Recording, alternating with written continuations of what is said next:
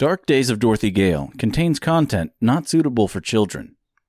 Listener discretion is advised.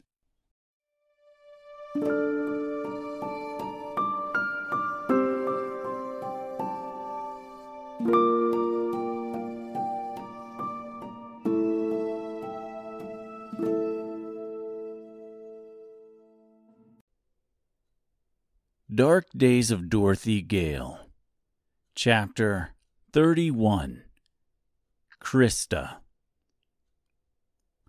The ceiling of the large room opened, and a black wrought iron cage began to descend. It moved slow enough for Dorothy to imagine a myriad of different outcomes, none of them pleasant. What was she thinking? She was not a killer. Her misguided confidence had led her here, and now she could very well be about to meet her demise. She watched as the cage settled on the floor with a loud, booming thump. The door slowly creaked open, and Krysta stepped out. She was almost exactly as Dorothy had imagined her to be. She looked like every fairy tale witch she had ever seen in the movies, or seen pictures of in storybooks from her childhood. She was short, with a hunched back.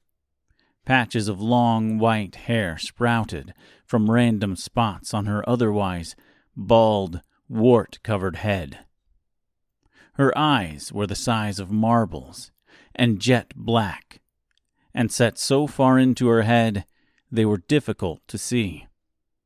She had a long nose that came to a sharp point and curled down to where it almost touched her bottom lip. Wrinkles covered her face, and where there were no wrinkles, more large, hairy warts. The only thing contrary to her preconceived notions of a wicked witch was her outfit. Krysta wore a white gown, burn marks here and there, with grimy patches and splatters all over. She slowly stepped out of the cage and approached her visitor placing a wrinkled hand with long, curling nails to Dorothy's face, as though she was blind and unable to see. She ran that same hand down until she made it to Dorothy's hand, in which she could feel with her bony fingers the ring. You were sent by the wizard, she said sternly, her blank eyes meeting Dorothy's vibrant emerald greens. I know why you are here, and I won't stop you from doing what you are here to do. All I ask is that you lend an old crone an ear. Dorothy did not know what to say. After all, what do you say when the person you are supposed to kill already knows you are supposed to kill her? And what do you say when said person gives you the green light? Krysta, still holding Dorothy's hand, gave it a slight tug as she turned and began walking back to the cage. Dorothy stayed right where she was. She was unsure if she should trust this woman. Unsure if she could trust this woman. After all, the last person to take her in turned out to be a murderous madman. Sure, Krysta seemed harmless enough, old and frail, but the witches in stories always seemed old and frail. Yet somehow they always managed to put up more of a fight than expected.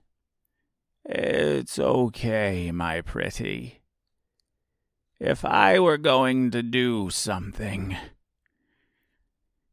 I would have done it by now, said Krysta with a very elderly smile, and motioned with her head to follow.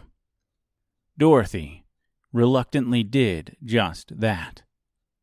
The chains rattled and clanked, and a loud snapping noise was heard when the slack in them disappeared.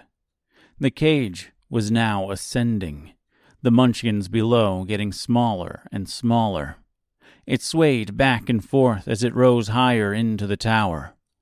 Dorothy involuntarily gripped Krysta's hand with one of her own and firmly held the cage with the other.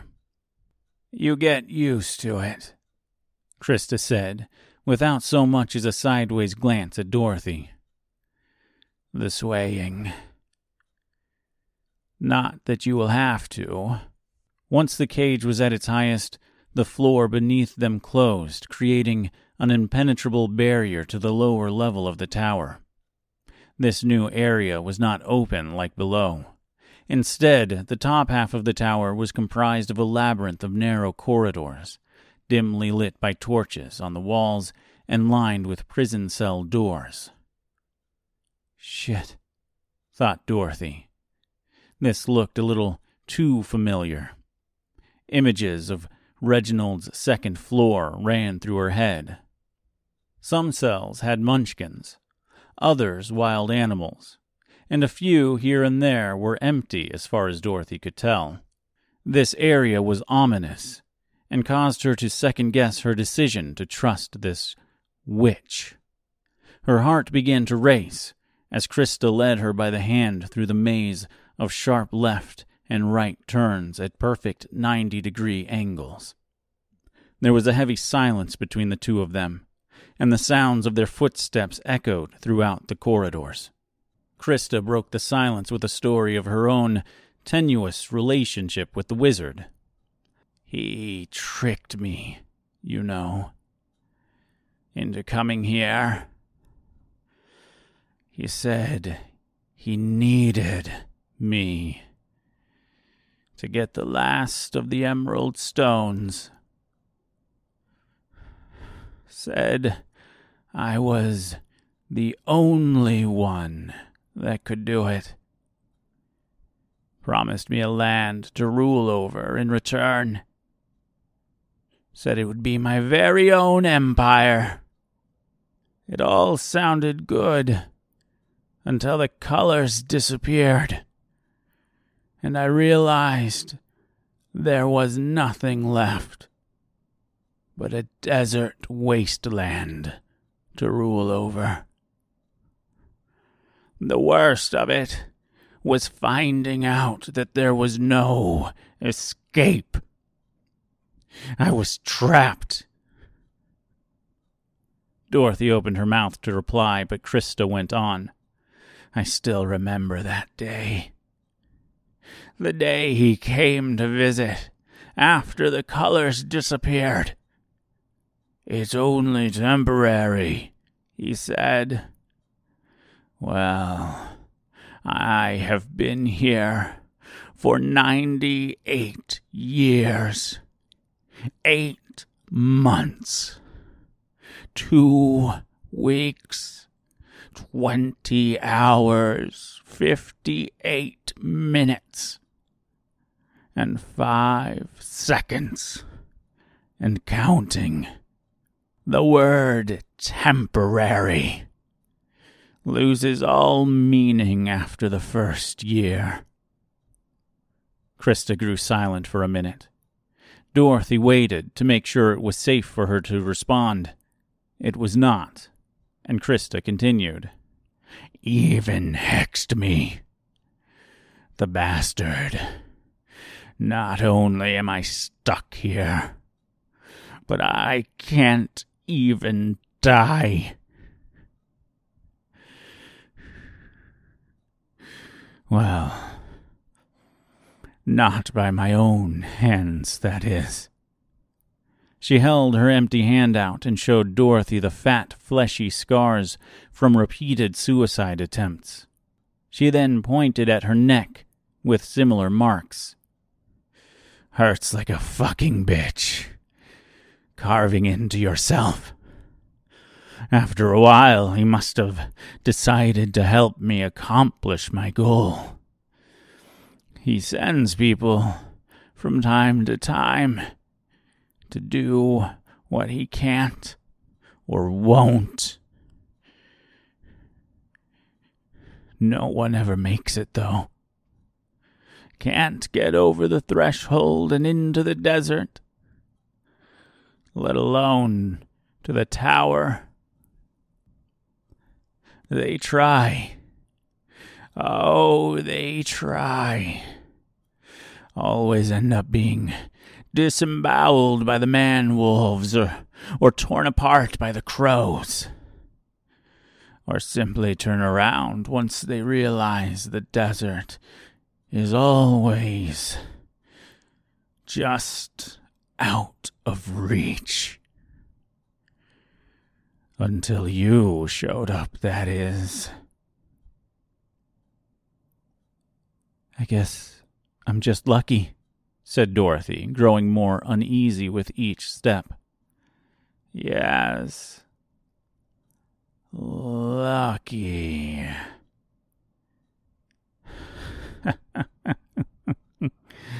you know, all this talk, all this thinking, all this. She motioned with her free hand, fanning back and forth between herself and Dorothy. It gives me comfort. A sense of closure, even. Relief. And it makes me realize something. Dorothy swallowed. What's that? she asked hesitantly and quietly. That I have no interest in dying after all. She clenched Dorothy's hand so tightly it almost broke bones. She swung her through an open cell door with such strength it caused her to hit her head on the back wall, which actually caused her to black out for a few seconds and draw a small trickle of blood from where the flesh had split open ever so slightly. When she came to, she saw Krysta slam the cell door closed with a loud clang and watched in shock and horror as her hostess became her captor. Krysta turned and disappeared into the maze, cackling maniacally. What the fuck am I supposed to do now? And just then, her fear of being left alone in a cell for all eternity vanished with the sound of a low growl. She scooted herself back tightly against the wall. It had not occurred to her that she might not be alone, that she might have a cellmate. She stared on into the darkness as a large paw emerged with a quiet thump, and then another thump. Before she knew it, she was face to face, eye to eye, with the lion. It was so close to her, in fact, that she could feel his hot breath on her face as she peered into its black eyes. It was skeletal, obviously malnourished, and Dorothy would most certainly make a good snack for a hungry lion. It snorted as it collapsed under its own weight, sending up a small cloud of dust with it. Dorothy looked down at him with sympathy and even a small amount of pity. This beast was clearly no longer something to be feared.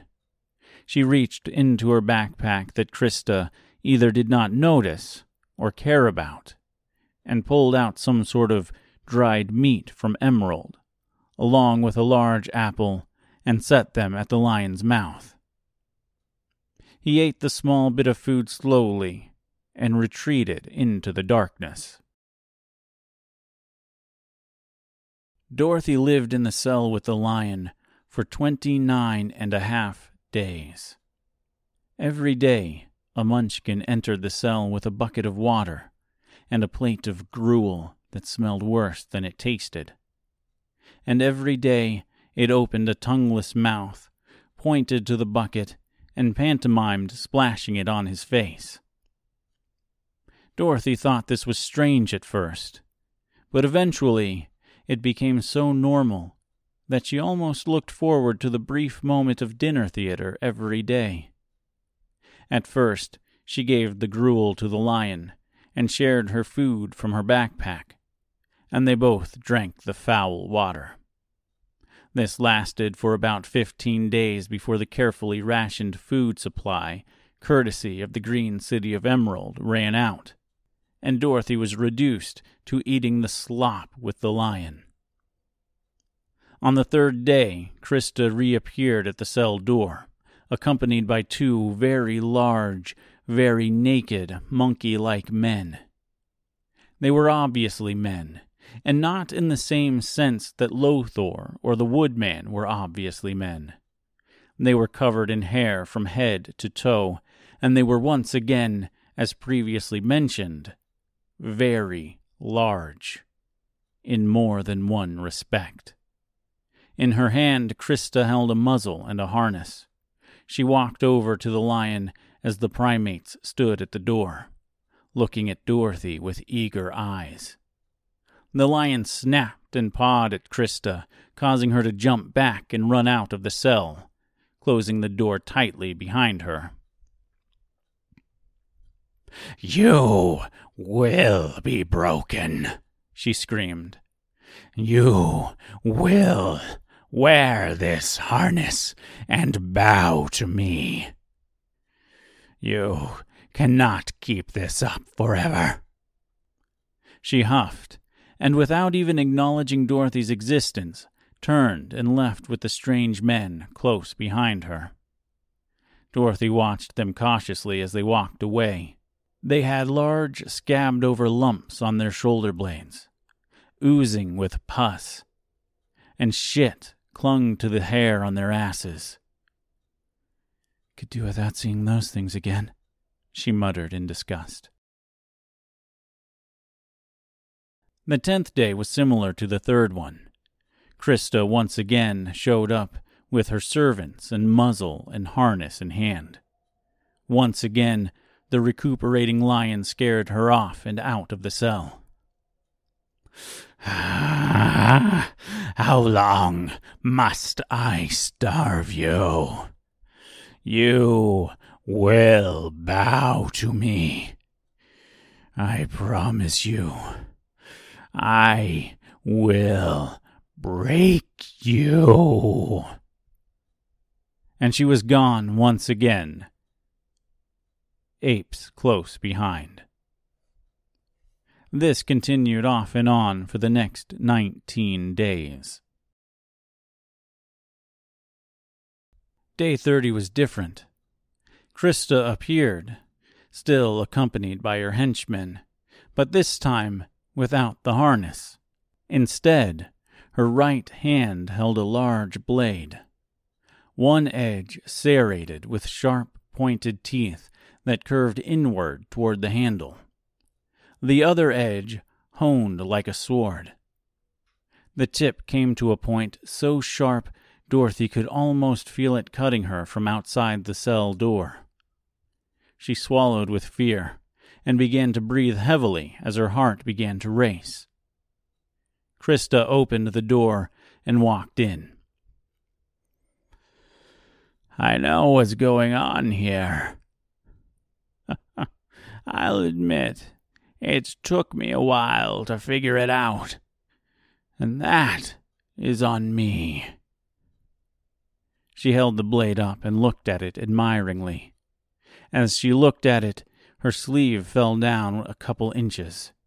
Dorothy noticed a red band adorning her wrist. No, no, it's it's not what you th- it's not what you think. I, I swear it's it's not. Dorothy stammered. Shit, she thought to herself. She was beginning to think this was just a stupid witch, to think that she would never figure it out, that she had been feeding the lion. Save it, little girl. I know now that you, she said as she pointed the knife at Dorothy, are my replacement. Wait, what? Jesus Christ. Not only was this a stupid witch after all, but she was batshit crazy as well. You were clearly sent here to free me of this wretched desert, Krysta continued, shifting her cold gaze from the knife to Dorothy. He really did mean temporary after all, didn't he? He just had to wait for that ring to show up. And you.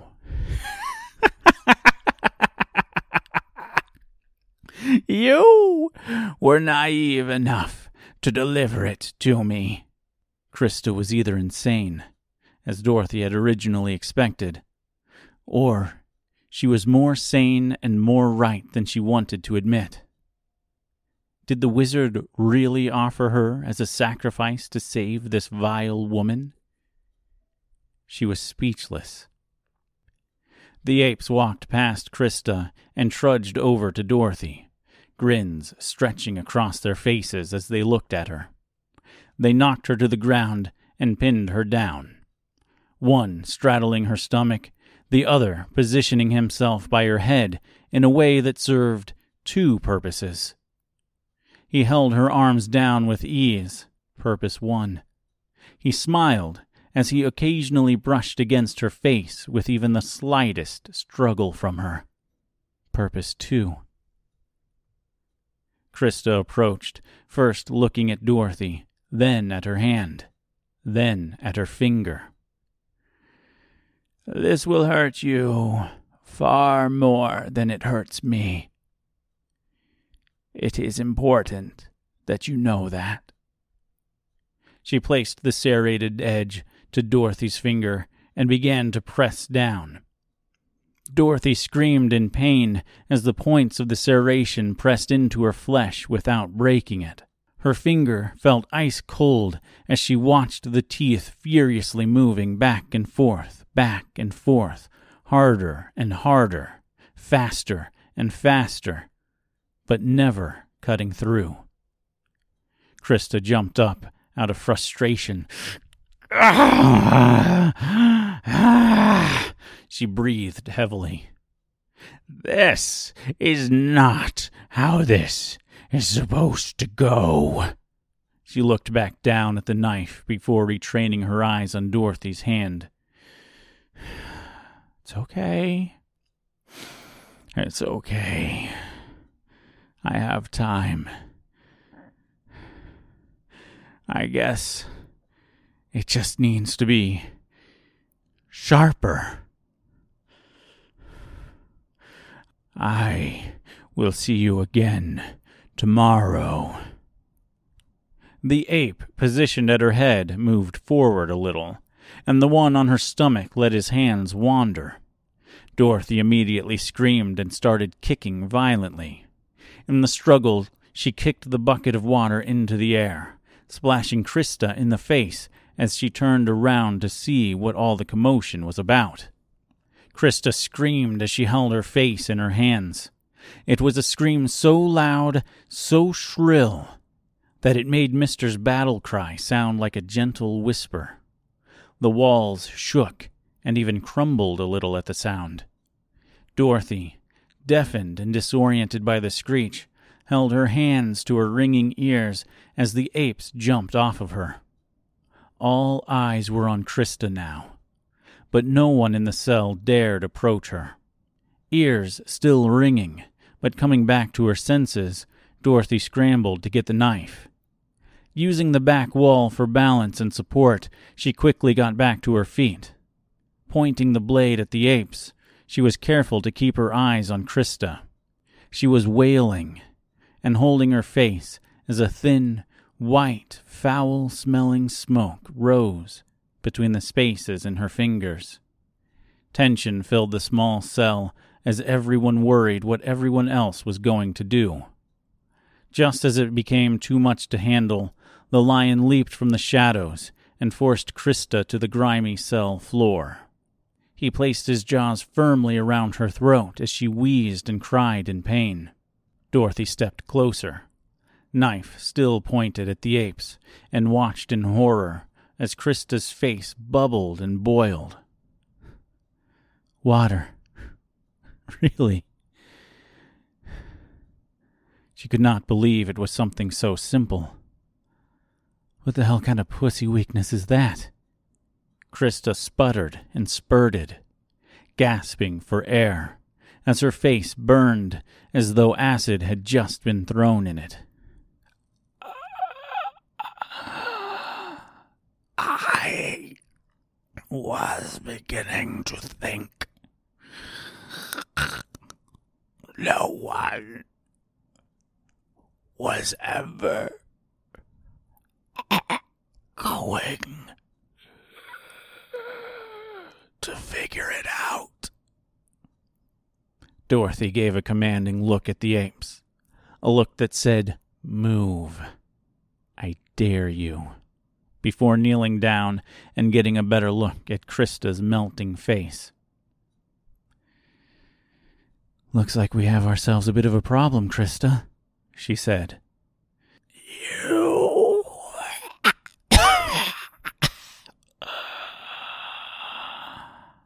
are not a killer. You do not know me. You do not know what I have been through. And most importantly, you do not know what I would do to get back home. Dorothy placed the tip of the knife to Krysta's temple. But you are right about one thing. She applied pressure to the blade, breaking the skin and causing a trickle of dark crimson blood to flow. She moved her head closer to Krysta and looked her in her beady little eyes. I am not a killer. She looked up at the lion and gave a small nod. Krysta's eyes bulged, and with one final desperate gasp, she cried out, No! As the lion clamped his jaws shut with a loud crunch, as her larynx was crushed beneath his mighty teeth. Dorothy stood up, and the lion let go. Everyone in the cell watched in disgust as Krysta began to melt. Beads of sweat popped from every pore in her body as it began to violently thrash around the floor. She began to dissolve into a mess of flesh and bone as the rotten stench of decay filled the cell. Dorothy tried to fight it, but the urge to vomit was far too much. She turned away from the body and clenched the knife as she began heaving uncontrollably, losing nothing more than a little bit of stomach acid and gruel. She turned back around and looked at the steaming, lumpy mess of violent reds and greens left on the cell floor. She steadied herself and stepped over it, careful not to touch, and walked out of the cell. Looking at the lion, she motioned for him to follow, and without hesitation, he obeyed. She looked at the monkeys, who were now gathered around the mess, examining it with morbid curiosity. She looked back at the lion. I don't think they'll bother us any more. Dorothy and the lion descended upon the masses of naked and afraid munchkins the chains of the cage rattling as it lowered. Dorothy, no longer phased by the swaying. It hit the ground with a loud boom, echoing through the tower. Dorothy and the lion stepped out, unsure of what was going to happen next. The slaves, unsure of what was going to happen next. Krysta the Wicked is dead, Dorothy screamed, holding the knife above her head. The crowd cheered loudly, those that could. If you have a problem with me, you have a problem with this beast. She looked over at the lion as he straightened up and let out a loud roar to even more cheers from the crowd. They moved through the crowd as the munchkins separated like the Red Sea, making room for their saviors as they made their exit of the Black Tower. Dorothy and her new companion were greeted outside by the two monkeys. They stared at Dorothy, and Dorothy stared back at them, watching as they both knelt before her. One of them raised his hands, holding up a silver band. Dorothy cautiously accepted, taking it from him and closely examining it. It was silver, like the ring, and was intricately engraved with beautifully articulate fine lines curving all around, and it was embedded with small, clear stones. She placed it on her left wrist, and it began to tighten. It hurt like a bitch, a fact that no matter how hard she tried, she could not keep hidden. It felt like a thousand pins and needles pricking her wrist all around, like razor wire tightening to the point that it was cutting to the bone. The pain radiated from her hand as it turned a dark, unforgiving purple. The stones, much like the one in the ring, filled with red as it bound itself to her. She clenched her fist tightly, as tightly as she could with no circulation, and closed her eyes. She fell to her knees as she cried and screamed uncontrollably. She made short, rapid breaths in a weak attempt to overcome the unbearable agony.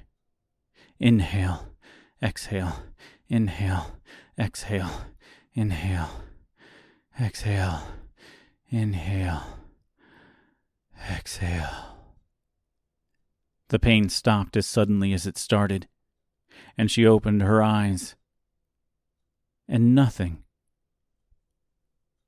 she was expecting some grand spectacle fire and brimstone, earthquakes and storms. But nothing was different. The desert was still a desert, and aside from the incredibly sore wrist, she did not feel any different. She looked down at the apes, still kneeling before her. Well, this is awkward she said. These two apes would have raped her given the chance, and if Krysta were still alive, probably would be given the chance. Now they were kneeling before her, cowering. She placed her left hand to the first one's head and gently patted him. It's over now, she said as she reached over to the other one and made the same gesture of patting him on the head as well. You're as free as I am now. She stepped forward and raised Krysta's blade and held it to the throat of one of the witch's former servants. But do not underestimate me. They stood up and looked at her giving her a look as if to say, We understand. Large ravens' wings burst from their backs with loud cracking and popping sounds. Black feathers rained down around them, floating and falling to the arid desert floor. They turned around and leaped into the air, wings flapping and lifting them before their feet could touch the ground again. Within a minute, they had disappeared into the distance. Dorothy looked at the lion. Let's get out of here. As Dorothy and the lion came within sight of the line of color, Dorothy noticed Mister was no longer there. Panic set in as she ran ahead, crossing the threshold. Mister! she screamed. Mister! She fell to her knees and looked at the lion standing at the line, looking at Dorothy. Oh, no. He said he would wait. He said he would be here, right here. He should be here. He's supposed to be here. She began to cry. Something happened. Something must have happened. He wouldn't leave. I know. I know he wouldn't. He had nowhere else to go. He had no one else to be with. I was it. I. I was all he had left, and I left. I left. Oh, I fucking left. I fucking left. She gathered her thoughts and stood up. She looked at the lion who was looking at her longingly as he stood at the edge of the gray desert. She walked over to him. Reaching her left hand through to the grays, she stroked his mane. A temporary wave of color washed over him, trailing behind her hand. He slowly and cautiously stepped into the world he was once a part of, leaving the colorless desert behind, but still colorless himself. I guess that's what this thing does, huh? said Dorothy looking down at the band. Krysta must have realized the power she had. Not only the power to exile, but the power to free. Free anyone but herself, that is. Dorothy gave it some thought. She must have been planning on freeing you and attempting to ride you out. She petted the lion once more, the color once again briefly returning where her hand was. Come on. We have a scarecrow to find.